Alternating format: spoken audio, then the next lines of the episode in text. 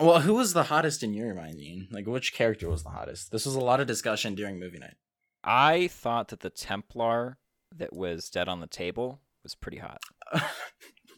you know, that's fair.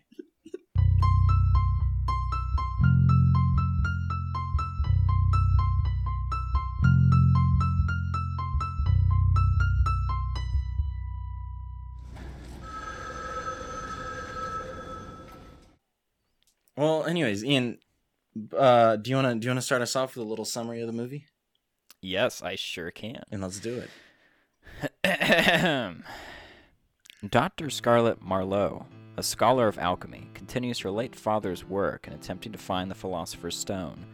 A clue suggests the stone is beneath the city of Paris, and Scarlett believes the city's catacombs are the key to reaching it. She enlists the help of George, an old friend, Benji, a cameraman, and a small group of Parisian catacomb explorers. As they make their descent, curiosity turns to terror, archaeology to survival, and as above, so below. Did Did you say Parisian? Yes. Are they from Persia? No, I was thinking like Paris. Like Uh, what? oh God! What are? Parisian? what is a someone from Paris called? That's a thing, right? What do you call people from Paris? Like I just call them French. No, they're Parisian. They're they're Parisian. Wow. Mm-hmm. Uh, you're thinking of Persian. Yeah. Well, I thought I thought you were going for something from Persia. Was why I was so like I was just like, is that is that what Persians are called? Is it Parisians now? Is this a, is this a Gen It Z? changed. Yeah. Now, oh, okay. Wait. So help me figure out what the category for this movie is, though. um, I would definitely put it under psychological horror, and I'd say it's some of the better psychological horror out there. Okay. um just because it delves into the characters' minds so much but i weirdly enough it's Right. got so much of a national treasure vibe to it you know what i'm talking about Yeah. Well, yeah, because it's got the the Tomb Raider. yeah Yes. exactly it's like national treasure met descent and i really like it i think that's a great a great thing they've got going Yeah, I guess it's treasure hunter psychological horror. in a way. yeah i like that Yeah, I included some tags as well as found footage, claustrophobia, Mm-hmm. and hell because that has some major. i would definitely say It's, so. it's quite. It's definitely a major theme in this movie. i uh doubt. yeah dude the claustrophobia was messing with quite a few of the people watching it was they were not a fan um yeah, I'm excited to see the surveys at the end of this. I am too. Uh, anyways, Ian, what's your what's your overall score? What did you rate this movie? Yes. So I gave it a six out of ten. a six out of ten. Interesting. Yeah. So um. Yeah, this just comes from me. I wasn't a huge fan of the characters. Okay. They, they were certainly good enough for the movie. Uh, I don't mind them or anything. Uh, and then I actually found this movie probably about as scary as Paranormal Activity, which for me isn't very much. okay. Uh, so the movie just was not very effective for me, Interesting. uh, horror wise. Uh, I would give it probably a good eight point five out of ten myself. Okay, wow. I was I was I'm a big fan of this movie. I like it a lot. Yeah. Okay. I think that averages what to seven point two five. Something like that. Yeah. That sounds right to me. Seven point two five. That's that's the average, and I think we'll also have a an audience score at the end of this one, right? We included think- that on the survey. I think we should. Yes. Um, okay. But I want to ask you, what was your favorite part of the movie? What what in this movie did, if anything, like kind of did it for you? What were you like? I like this is good. This is quality right here. Hmm. I I know which part of the movie was the scariest to me. Okay. But I'll get to that later. Let's see. The best part. Like for me, I like how much is like riddled throughout. them. There's little bits that you can catch on that our audience was like extremely uh perceptive of this. They caught on to all these little things that came up later in the movie that like 100% just made crazy cool sense. Well, I- I'm excited to hear some of that. Uh, but I will say my favorite part of the movie is actually when George finds the piano uh, Ah. in the catacombs. Because although I did not find it to be the scariest uh, part of the movie, it was probably the creepiest to me. I hear Uh, that, yeah. Yeah, it, it was just very well for- done. Mm-hmm. Yes, that was very well done. And although it's not something you would find in a crypt, it's still pretty subtle. Mm-hmm. It's still So. it's like yeah, it's not a threatening thing. A piano. Mhm. Um, I really enjoyed, and so we find then uh, from here on out, spoiler alerts. Uh, so watch the movie if you still want to and you haven't yet. But I really enjoy because I've seen this movie countless times, and like I used to hang out with someone that left it on in the background all the time. Like it, this would be on many hours of the day, but I I never paid too close of attention to it. There's in the beginning we see our two main explorers come. They're in the catacombs and they come across uh what it, uh, we don't even know his name actually, but just a boy who says like you should get Papillon. He'll be the one to help you. Um, Right. And that Yes. I never noticed, but that boy, because they comment on how he disappeared, I never thought anything of it. I was like, wow, that's a quick dude. But they uh later on, Papillon, the guy who re- recommended Papillon to them, he's sitting in the back of the, that flaming car, like he he was an agent of like hell, I suppose, sent out to get them down there to bring Papillon. I did down. not. I did not realize that. I didn't Wow. either, dude. Yeah, that's that was that was something that one of our audience members picked up. So shout out to that person. I won't say your name though, so it's not too big of a shout out. Get wrecked. Not really a shout out. Wow, that, that that's a really cool find, actually. Yeah. Um, d- do you want me to to summarize what I consider the first act of the movie, the preparation? Yeah, what what do you what would you say? Where do you where do you think the turnaround happens? All right. Well, uh, just sort of going through the first part of the movie. So we start out with Scarlett's in uh, Iran, Mhm. and she's going through this cave that's being demolished, and she finds the rose key, which gives her some. She looks at its inscriptions, uh, photographs them, uh, records them, and she takes those to Paris. And it's uh, George is the one who helps her translate those. They find a couple more clues, and that's how they find out that the Philosopher's Stone, which is what she's ultimately after, is underneath Paris. Uh, precisely 370 feet underneath Paris, because according to her, Three seventy point five, Ian. uh, yes, yeah, Mhm. technically, um, because that that's halfway uh, to hell. Because apparently hell is supposed to be 741 feet below ground, at least according to alchemists. Yeah, something uh, like which, Yeah. Um. So then uh, she gets, and, th- this is where you know they're they're in the par- they're in the catacombs taking like a normal tour, so they can look around. Um, and by the way, Scarlett's quite nefarious, so she kind of just does whatever she wants as long as it gets her closer to her goal. She's she's stubborn headed, and they established that really early with the rose key yes. Yes, she is not very considerate of her own safety or the feelings of other people, as it's concerned with her doing her work. Mhm. Uh, so they're they're they're in the catacombs, uh, doing that, and then, like you said, this this kid who apparently shows up later, um, tells them a guide who can get them into the uh, the part of the catacombs that is not available to the public, uh, the off limits. And uh, this kid who's just kind of listening in on his phone, like against a wall, says they should look for Papillon. So they get Papillon. He they they strike an agreement, and Papillon brings uh, his friends uh, uh, Zuzi, I think is how you pronounce Souxie, it. Zuzi. Zuzi. Souxie, and Zed. Zuxi and Zed. Um, and uh, they go ahead and they they go into the catacombs. So I'd say that that's the that's the first act of the movie, which is actually an impressive amount of time. I think. I think that's almost like the first twenty five minutes of the movie is is this actually. They do a lot of setup, yeah, and uh, Mhm. I think specifically the first act ends when you see the police officer tackle Pap, and Yes, they have yeah. to dive down into the catacombs. And George, her decipherer friend, he. Mhm. It's weird because most horror movies, you find that our characters make a choice to go down there, which is what our main character Scarlett, right? Her name is. Correct. Uh, that's what our main character Scarlett does. She wants to go down there. She's all for it. George was forced into it, which I find really interesting. He he never wanted to be down there in the first place. He's like, I hate caves. This isn't what I'm about.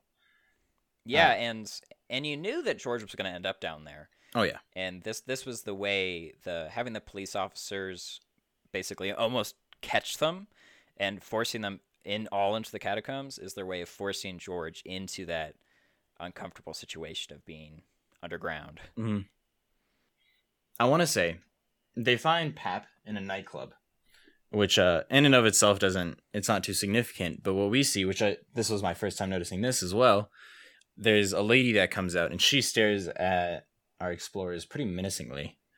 It's uh, definitely that look of like, do I you want to remember fight? that. Yeah, and then she stares at them again while she's passing through the window. Um, Mhm. and the only reason I noticed it was because I said like, "Oh my god," she stared at them in French. Um, but uh, when they're down in the cat- the caves, one of the first things they see is this weird kind of devil, devilish cult, some kind of cult that uh is doing these strange chants Mhm. and they're just like this is freaky i don't like this which for me would have been the first sign of like i'm never coming back down here but for yeah, them it was I'm leaving. Yeah. and I'm not coming back. but for them they were just like wow that's freaky uh let's move on but she was the she was up front she was one of the she was like the leader of that cult I was Uh, wondering if that was the case. they that they chose the actress really well because she has such distinguishable eyes and so she's dressed up Yeah. in like entirely different uh garb but you can totally tell like oh that's her yeah, I think they're painted red. Yeah. It's a, they're they're definitely not ready for night clubbing. They it's they have something else on their mind. Cult Yeah, stuff they, they are. mind. They have their own nightclub in the catacombs. My Yeah. the, what I the first thing I thought about when I saw this this cult underground, uh, dressed up and everything, and with all these candles that were lit, is how did they get all that stuff down there? like, are they going through the same hole? Are they going through a different one? No, I don't know. Like, it's just it's a lot of it's a lot of setup to get in there. There was a lot of candles, yeah. They also established super early on pap tagging, Mhm. which is what he just leaves a little like pap exclamation point circle.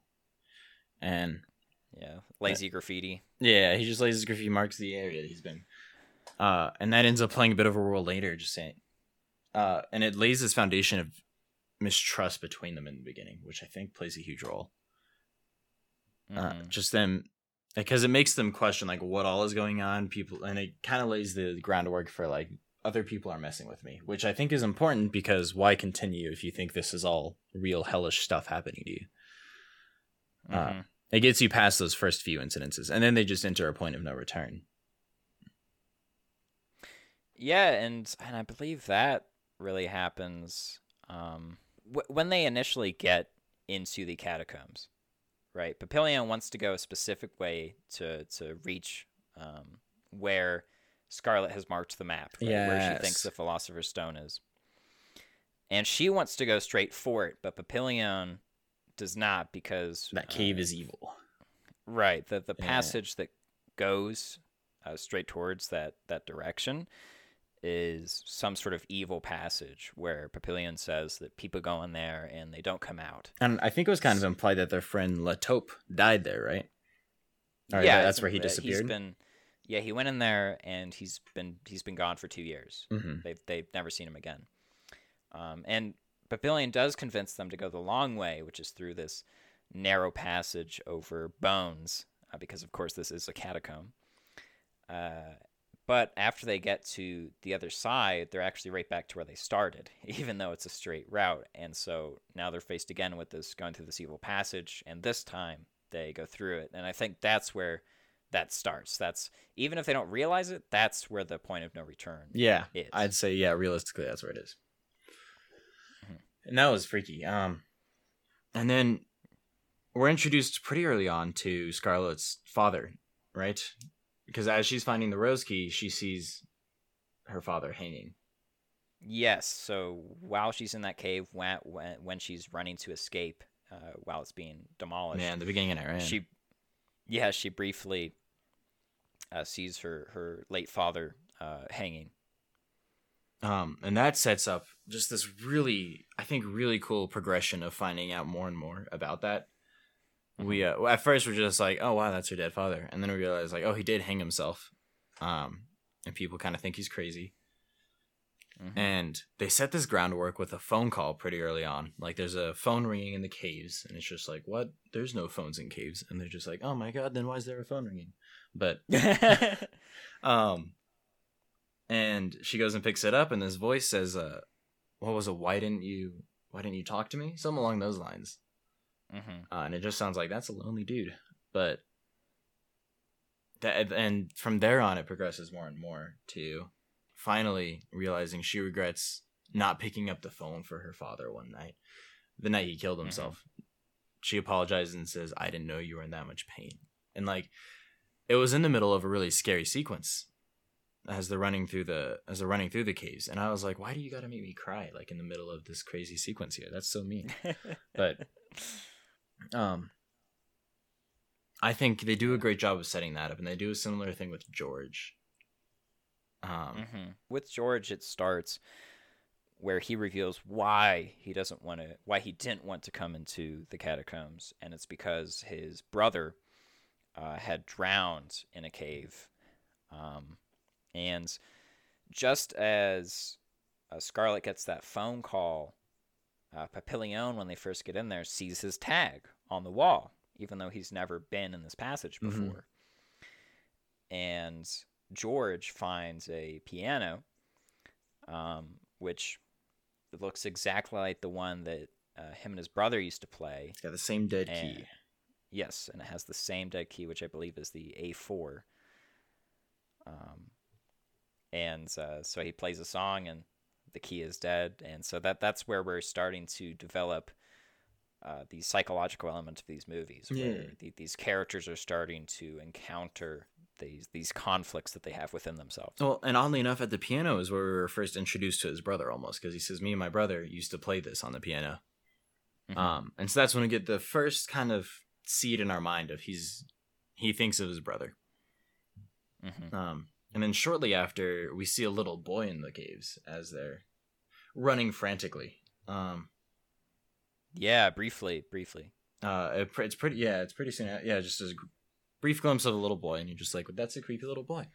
Um, hmm and it's right after this whole sequence of, I, th- I believe it starts with them. It, everything sounds like it's underwater for a moment, and then there's just this huge roar, and that that whole underwater part was just so crazy to me because like messing with your sound like that is just such an interesting idea because I, you know, you don't think about how much it would terrify you to like suddenly be deprived of sound, but like I would almost be more scared of being deprived of sound than being descri- deprived of sight. Yeah, and, and I think that's uh, it's using that, that claustrophobia element more because Mm-hmm. one of the parts of claustrophobia is your hearing as well. Um, so that that can make you feel even more claustrophobic if you can't hear correctly. Mm-hmm. But yeah, from there, it's uh, it's a matter of them finding a bunch of different clues. They talk about walking through the the cities that were that had fallen, Mhm. and they arrive at the sexy corpse that you described, Ian. Um, right, and and this is after right because uh, after these these events start occurring, they they find La Taupe. Let's hope. Yes, that's right. Yeah, La, La, Latoupe, who is the person who's been gone for for over two years, and he tells them that the only way to get out is to go down. Mhm. and so that and so they continue deeper into the catacombs. and he's definitely not right in the head. He's all he's all messed up. And they're just like, Mhm. La Taupe, what happened to you? And I'm, I remember it was really interesting because he held a grudge. He said like, you didn't even come to look for me, and like, yeah, I'd hold a grudge about that. Like, you didn't go into this passageway because you were scared of it.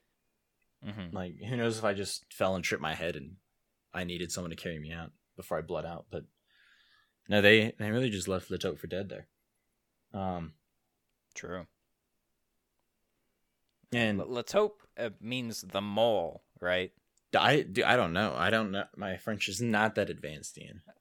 I think that's what they claim in the movie. Oh, okay. Means, means the mole. Wow, that's cool.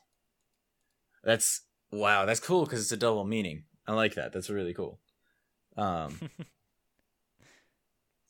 so yeah, but they come across that Yeah. was. I don't know what you think, Ian, but is there any significance to them seeing the corpse not decayed and then decayed uh, on the two different sides?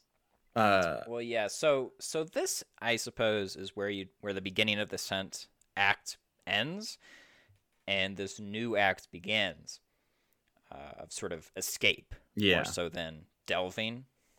And that's after they, find this after they find this uh, corpse that looks perfectly fine, but it, he's definitely dead. Two seventy years, I think they said. Mm-hmm. Yeah. They they find uh, the next room, which has the Philosopher's Stone and treasure inside of it. However, uh, as she takes the Philosopher's Stone out of the wall, and as they uh, as the other people start taking the treasure, uh, Scarlett realizes too late it's a trap, and the cave starts collapsing on them. And this is also where they lose uh, Ye- so that they can't find La Taupe after the collapse. Mm, And I really appreciate that she didn't catch on in time, uh, because they're always so wise to everything that's going on. Um, like they they always can like remember this one passage that like oh yes this of course this is what this means. Um, of course, yes. uh, which I mean it, it's it's cool to see and all. Um, but it makes it so much more real that they didn't realize until too late. Uh, like they Yeah, couldn't and- they couldn't prevent something or they couldn't figure something out in time. It yeah, and, and it also shows a weakness in Scarlett's character because it, it shows that when she's so focused on finding the stone, she stops uh, thinking about her safety and other people's safety. And you could argue that that's what allows uh, them to fall into this trap and Yeah. allows the caves to collapse on them. And and after this collapse, the only way out is this door in the floor. So they have to go once again deeper. and that's where we're introduced to the idea of as above, so below, which is Mhm. because there's a door there's a door etched on the ceiling, and so like there must be one on the floor.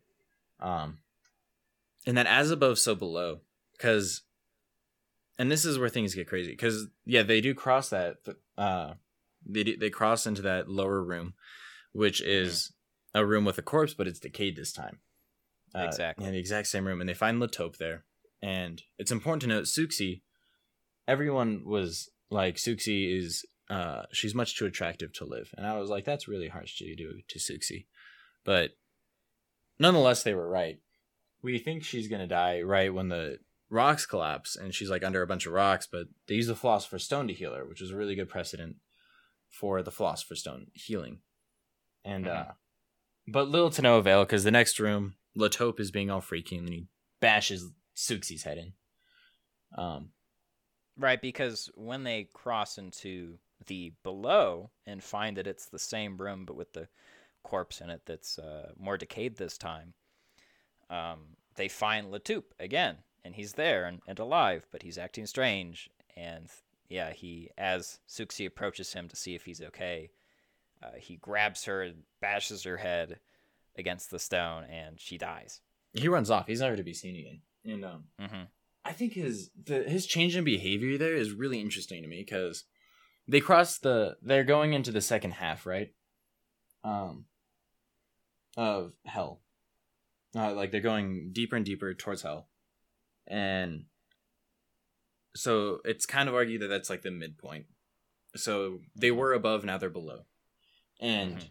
We see the mirrors of things happening. Um we see and like with La Taupe, we see he's kind of messed up, but he's still La Taupe up there. But down here, he's this crazed kind of monster, hellish character. Um, he's murderous. Uh, he might hold a bit of a grudge, but he wants to help them up there. But down there, it seems he he holds a hell of a grudge and uh just wants to That a hell of a grudge. Yeah, exactly. Thank you. Um, so I really like that they set up all these parallels between the above and below. So wh- where do we find ourselves? I can't. You have to help me remember because I can't remember exactly what happens after they leave that room after Souxie's all dead. Like Yeah, so uh, after they leave the room, right, they, they need to uh, they need to travel down that, that well again, or I guess you won't call it a well, but that passage that La Taupe originally led them down to. Oh, the big hole. they need to do it again, um, because everything is mirrored, right? So now what was up is now down. Yeah. uh, Oh, and we we forgot to mention Benji gets all scared up above and he falls down that well, right? yes, so And he burns so his hands. before. Oh. Yeah, before when they were above, I think his his clip breaks or something. Yeah. and he ends up getting really harsh rope burn on his hands as he as he falls down. Rope burn's the worst. Holy crap. I felt that. I felt that on my hands when he got it. Yeah, but this time when they're traveling down, uh, Benji has an arguably worse time.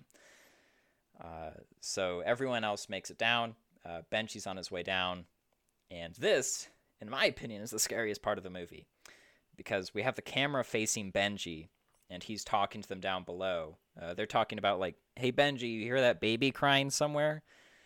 And he's, you know, just, uh, "No, not really."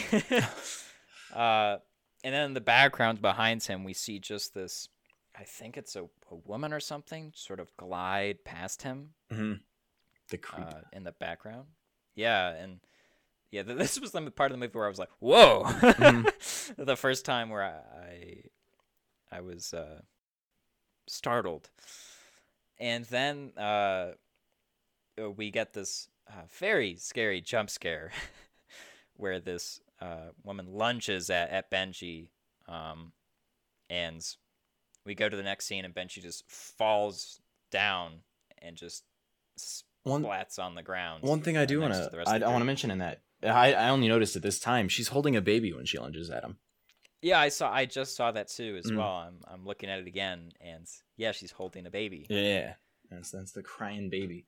Um, but yeah, and then Benji just falls. He's all dead like poor Benji. hmm Um, Now here's here's the interesting thing, right? Because each character is supposed to have their flaws. they're I suppose. yeah. They each have like this one regret that haunts them. yeah, their their regrets, their conflicts, and we later realize that Zed's conflict is that he he has a baby that he denies having had. Yeah, Right. I think Benji was killed by Zed's conflict, which sucks for Benji. Yeah, because I don't remember Benji getting a conflict. I don't either, but um, the thing is, and skipping ahead a little bit, we find George, Scarlett, and Zed are the ones that make it out of there. Um, and I think that your conflict claims you unless you come to terms with it, as George and Scarlett did. hmm I think Zed got scot free, and Benji just got the short end of the stick on Zed's. That's Benji what just kinda took like the- to me. I that was the first thing I thought is why the heck is Zed here, man? we barely know him, and he's the one who yeah, survives. I know, it's so sad. Um, Benji was the most likable character in this whole movie, and yeah, he just gets killed by Zed's problem. Dude, I want to say, Benji, like one of the weirdly scary moments in this movie was when Benji was crawling through those bones, you know, and he just starts like Mhm. hyperventilating. He's freaking out because he's claustrophobic, uh, as many people would do, as I'd probably do. Um, yeah, totally. and dude, his acting, that that actor, like his acting was freaking on par there. I was terrified. I was like, Benji, no, like nothing was happening to him. He was just scared, but I was like, oh god, why? Yeah, because uh, you can really relate to that. Yeah, he's he's panicking in such a relatable way that we could all picture panicking. Yeah, exactly. Like, and usually I'm I'm not one to like be too picky about acting. I think acting is done well if I don't notice you're acting. But like, there are some times when I notice, but like in a really good way. Like, I'm just like, that is incredible that you did that. Um, Totally. but yeah, that's that's kind of my bar for acting is like, just don't let me see that you are an actor. Let me think of you as the character, and you're good enough for me. Right. Yes, I I, I agree. Uh, if it's noticeable, it can be good. but Yeah. it's, it's a little risky, right? Because when it's noticeable, it might also be distracting. Exactly. Um, but like with something like that, it's just it's a really interesting thing to perform, and he does just such a great job of it. Mm-hmm. Um so but moving forward, we uh we still who who all is alive at this point because we just lost Benji and Yes, Souxie like so- within 2 minutes of each other. Yes. So Benji and Souxie are dead. So we're left with uh, Scarlett, George, Zed, and Papillon. Okay. Now, after uh, Benji dies, they're going through this passage, and uh, it's George who starts seeing his brother in water, sort of banging on the surface of the water, He's- wanting to get out. And He's freaking out trying to help him, yeah. Move the bones, Mhm. get him out of there. Yep, and and immediately after this, we get Papillon's uh, conflict. So we come across a burning car uh, inside these catacombs, uh, where it seems that it's I'm assuming his brother is trapped in this burning car. Yeah, I don't know who it is. It seems like a little brother is the most likely. Mm-hmm. And uh, Papillon gets sucked into this car, and it sort of collapses in on itself, and he ends up buried in the ground head first with his feet sticking out. Yeah, I uh they tried to like pull on his feet to get him out. And I was like, one, that's not gonna work, and like that probably just really hurts if he's still alive. yeah, I mean, but but what are you gonna do when someone gets sucked undergrounds like that, and it's just their feet sticking out? That's, Yeah. that's that's uh that's a tough way to go. One thing I do appreciate because I I think that it's a little, it's it takes it out of you a little just to see him just sucked suddenly. It's just like, oh no, he got sucked. But um, yeah, but uh, when he's closer to the car, the little brother grabs him. Oh, who I presume is the little brother grabs him and starts pulling him in. Which I appreciate that they put in some physical contact for us because I think that means a lot more to us than just being sucked. Um, yes. Uh, then just it, it it really both just literally and emotionally puts more weight behind it. yeah, when exactly. someone's just flying around, uh, like in kung fu movies where they have all the all the strings and um, pulling people around and letting Yeah. them jump like ten feet high, it can take the weight out of the actual fight. Mhm. And so having that physical contact uh, really gives it that much more force. No, I I hundred percent agree. And yeah, from there it just kind of launches the sequence, doesn't it? Of kind of them running out. Yeah, so they are running. Um, they sneak past this weird figure in a dark hood, and while they're uh, next to a wall, uh, sort of skimming past it, someone comes out of the wall. This is also a pretty scary jump scare. Oh yeah, and- the rock man. yeah, Rock Man, and he just owns George. Yeah, he just poor George. he just takes a, a good chomp out of George's neck. Yep, and and so this is so now Zed is with George. George is bleeding. The Philosopher's Stone is not working Mm-hmm. Bummer times. because before uh, she had attempted, she it did work on Souxie when they were in the above, right? It healed her wounds that she got when she got crushed by some rocks. yeah, Eh, But then when they went below, uh, after uh, La Latup uh, killed Souxie, she tried it, but she knew it wasn't going to work because Souxie was dead. But now we see she's trying it again on someone, on George, who is alive on his neck wound, and it's not working. So what do you think about that? Well, see when uh they make it they make a really great point of it like with the whole rectify.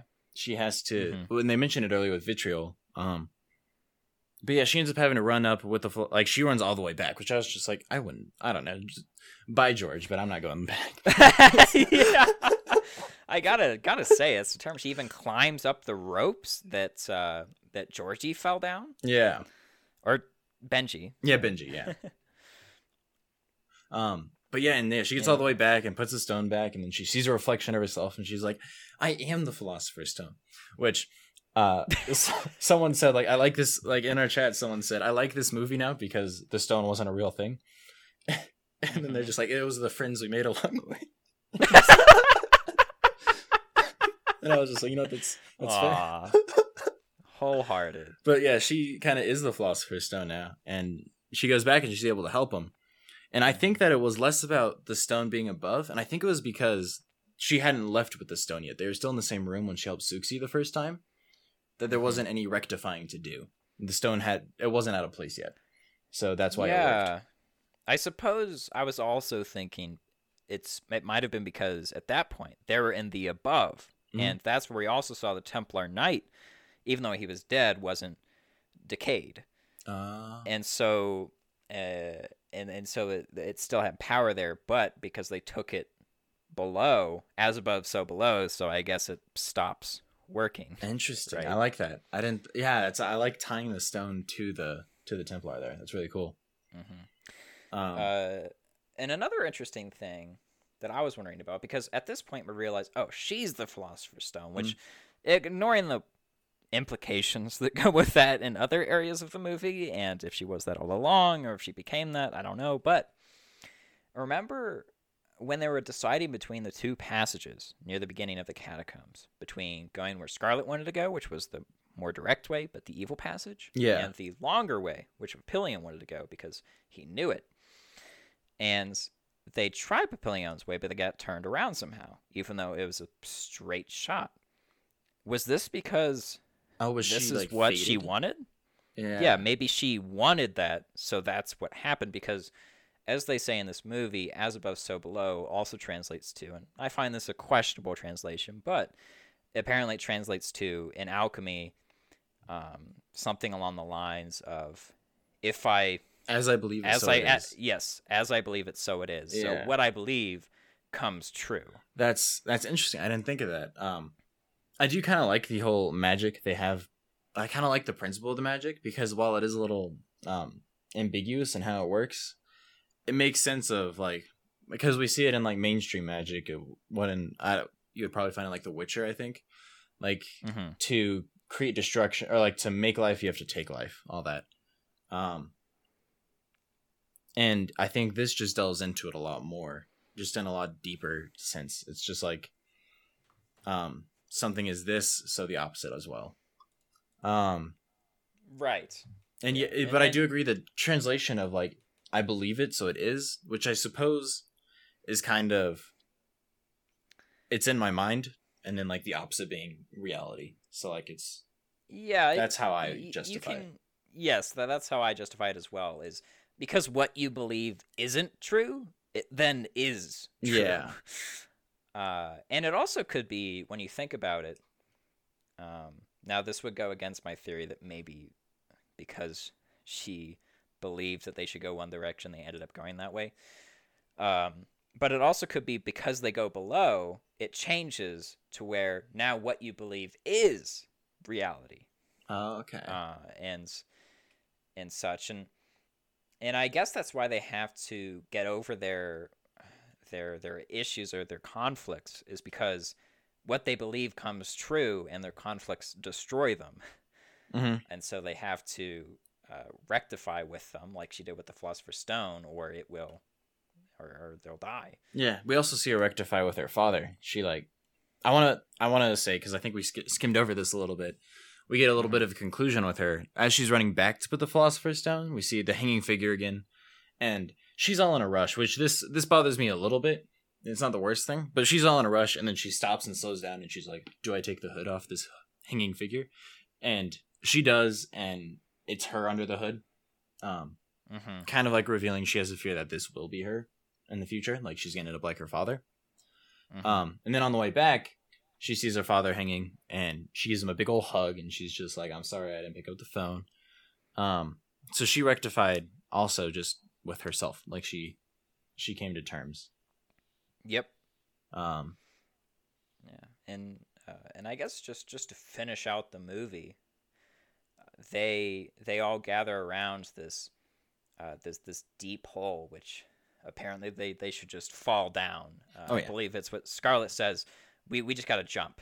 mhm. Uh, they even toss like a little piece of paper. They light a piece of paper and throw it down there, and can't even tell how deep it is. And she's just like, "We just got to go for it." Um, but we all got to rectify with ourselves, and so this is where, uh, you know, Benji sort of rectifies with uh, that he blames himself for his brother drowning uh, George, because. yes, Yeah, did I say Benji? yeah. Benji, Yeah, oh Benji didn't get a chance to rectify. Yes. Anyway, so George, uh, George just basically talks about how he never forgave himself for his brother's death, death, uh, in the cave where he drowns because his brother was waiting for Georgie to George to come back for him. Mhm. Uh, to, and that- that get- broke my to get heart. help. Dude, that broke my heart when he said he said, "My little brother died waiting for me to come back," and that's just Yep. so sad. That was It just- is. Oh man, hitting this. and then and then Zed uh, says that you know he he has a baby that he's never that that he's denied that he Yeah. hasn't accepted. So with that all rectified, they jump down the hole, and then they they open this passageway uh, underneath them after they fall to the bottom of it, which takes a long time. It's a really deep hole, Mhm. and outside is Paris. So they go down this hole and then go up. yeah, Paris. They find like a manhole at the bottom. They they try pulling it open, but it's until Scarlett finally pushes on it, it budges, and they push the manhole out, and gravity's all like Mhm. reversed. Yes. Yeah. So, yeah, and Um, and that's pretty much the end of the movie. I want to say what I think is really interesting is they so gravity's like reversed there. The um that's very Dante that's Dante's Inferno very much is that reversal of gravity. Um Mhm. And Dante's Inferno it revolves around I believe the genitals of Satan. Um hmm and but it got me thinking like do they just i wonder how much like justice they did to dante's inferno otherwise. Like if you can look at it all and you can be like these are the seven layers of hell as dante's inferno describes. Yeah, and i'd want to go back and see like see if you can count out like different sections of the movie I would like like to do that too because apparently the movie was loosely based on the Seven Layers of Hell, but Mm. it wasn't evident to me. yeah it wasn't Um, like in your face i'm curious like if you really dissect it can you get those seven layers Yeah, if anything, I I would think it has something to do with the conflicts that each of the characters have. Uh, because that that's of course how the layers of hell works, right? oh It's- yeah Each layer is someone who's done a specific bad thing. yeah it was one of them lustful from- was one prideful all that Yeah. Yeah. Anyway, now that the movie, now that we've talked through the whole movie, I'd like to go over some problems I have with it. go for you The first of all being that the character who survives other than George and Scarlett is Zed, who arguably is the most underdeveloped character in the whole movie. Yes. And um my see my issue with it isn't the fact that he's exactly underdeveloped. I think it's okay to have like just a kind of a random person survive cuz it can feel a little forced if just like the characters we know survive exactly. But my issue with him surviving is the fact that he didn't atone like Benji took his took his thing. Benji suffered for his thing. He didn't and uh so he didn't have to suffer through any of it. If you actually go back and watch Zed Zed got off pretty scot free. Yeah, I mean, again, Benji took the fall Yeah. for Zed's problem. So, yeah, Zed, Zed was just like, yeah, I have a baby and I deny it. And it's like, well, that's great, Zed. Congratulations, you get out of hell. like, it's just. Good on you, buddy. so, yeah, that, that, that, I found that problematic. Yeah. No, I would. I'd Because agree. I- that, I- hurts a little. I certainly did want someone else other than George and Scarlett to survive, Mhm. but I didn't know Zed. So- I, uh, and and again, he yeah, he didn't he didn't really redeem himself. see, I do feel like it did have to be Zed or Souxie though, because otherwise we have three characters that are just like two main survive. Like if Benji survived, it was basically all the people that led them, like all their guides that died. So Mhm. you just have specifically one group surviving, which is a little like feels a little forced in the story. If it's Pap, it's like the three kind of main characters surviving. Mhm. Um, so I'm okay with it being Zed or Souxie, but I do think he should have paid more. He should have. He needed to atone more than he did. yeah. Uh, what other problems do you have with it, Ian? Oh, you know, I just remembered something that we did gloss over Oh, okay. actually, Let's get to it. which is pretty important to the biblical theme. When they when they change from being above to below, they Mhm. go through this cave or this tunnel, and I think it has an inscription on it that reads, "Ye uh, abandon hope, all ye who enter here." Yeah, the gates of hell Which- entry. Yes. So I I know I like it, that. Um, hmm what the one thing I would have liked to see is it was all Christian. Uh, it was all like based in Christian lore. I think it would have been cool to incorporate elements from other, like from Greek uh, underworld stuff like that. hmm Um, because I always think it's cool to almost say that like everyone got a piece of it right. It's all it's all rooted in the same stuff. We all just kind of went different directions with it. I always kind of like that take on it. Um, Mhm.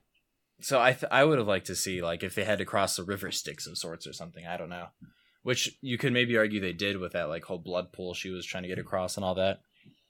Um, but I would have liked to see a bit of an aspect of that myself. Yeah, and and I guess uh, she also did find the the rose key in Iran, uh, so maybe it would have been cool to see yeah, some other religious symbolism in there. Yeah.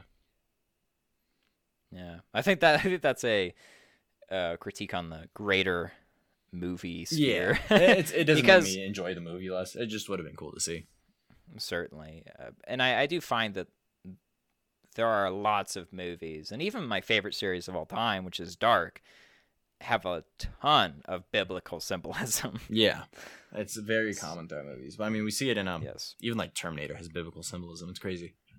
Yeah. Um uh so what what other problems did you have with it, Dean? Now that we've gone over the gloss over. I, I think my ma- other major problem with it has to do with uh, the the the conflicts themselves, what what symbolizes them. Because again, I really liked that that scene with the piano where where George finds it. it it's subtle, it's creepy, um, it's effective, and that's a lot different than finding a car that's on fire in- Yeah. in a catacomb and seeing a creepy hooded figure in a chair and seen stone people.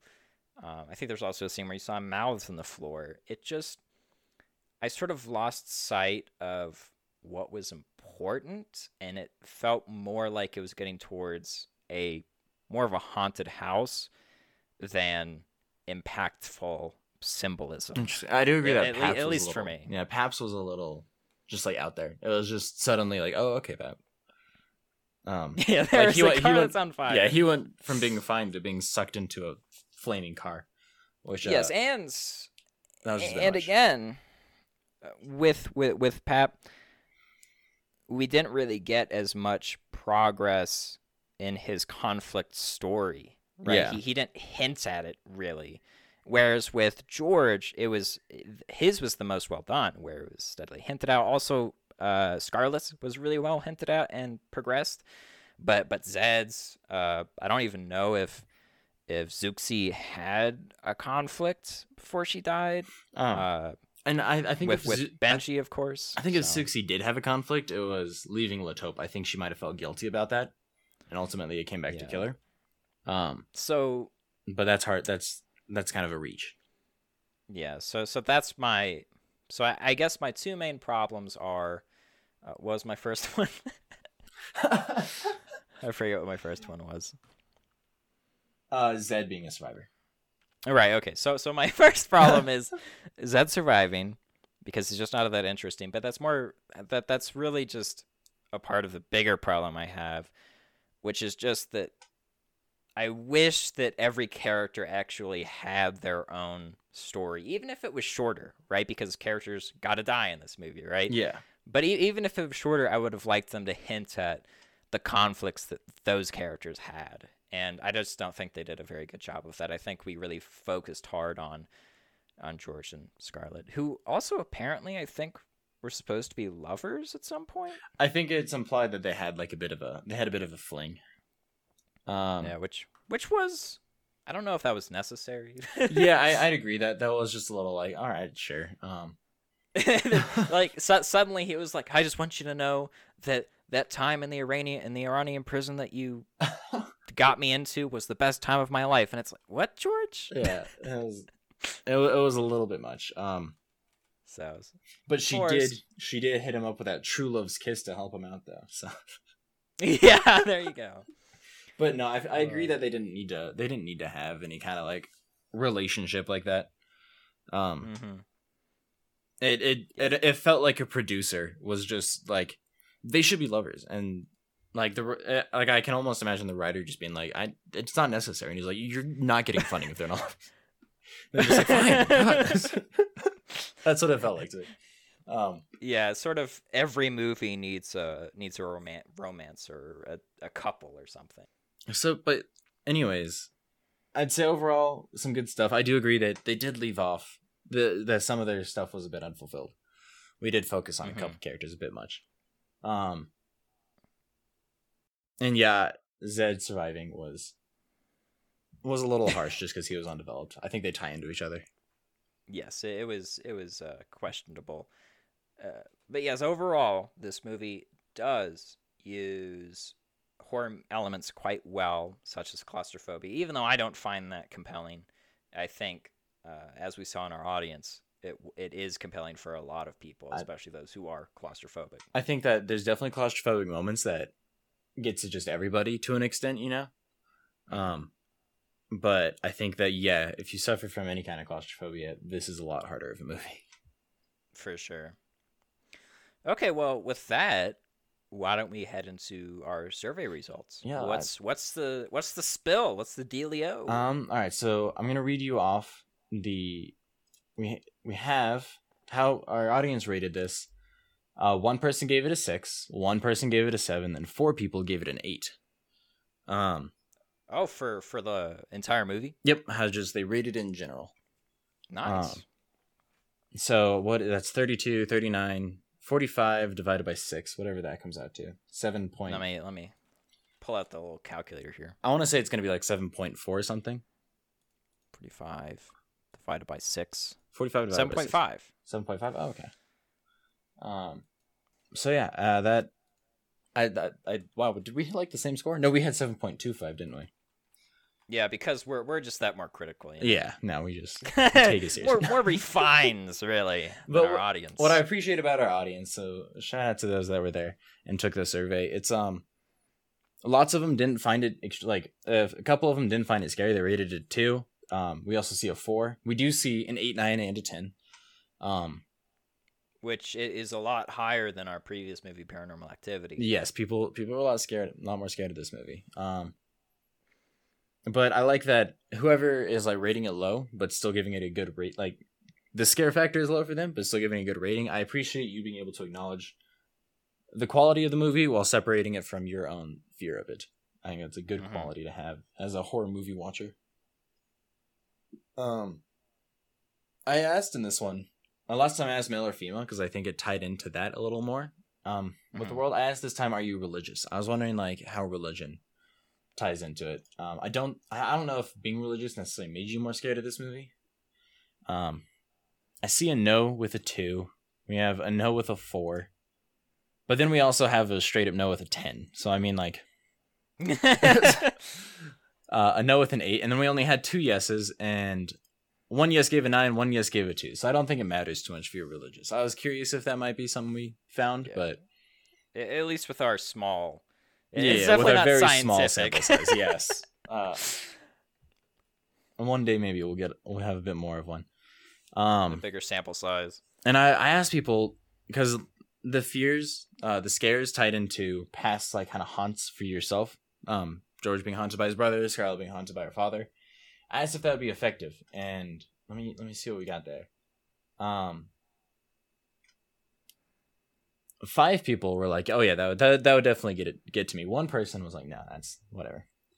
Um, so I think that one person is probably just really good at coming to terms with like, "Yeah, this is my life." I think they they they're probably just they deal with their past uh in a Mhm. different way, you know, like they like I personally I don't think that would be too effective for me because I'm pretty okay with everything. Like any regrets I've had, I've like kind of addressed it.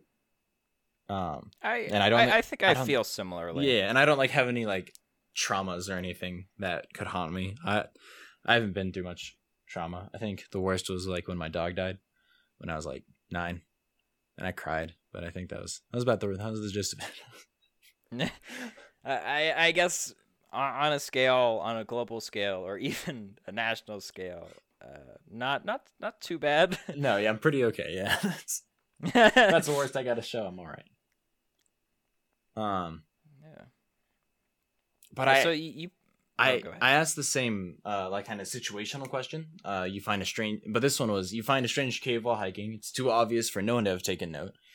Um, but you haven't heard of it. Above it are some strange inscriptions. You shine your flashlight in, it doesn't light up any back wall. It's just darkness. Do you go in? Why or why not?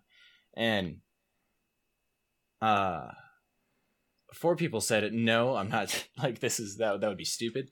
One says, uh, of course. How now I know I'm the philosopher's stone. You just get to skip to the end of the movie and heal all those traumas. I'm sure you might not have to wade through a bit of hell, but hey, that's life.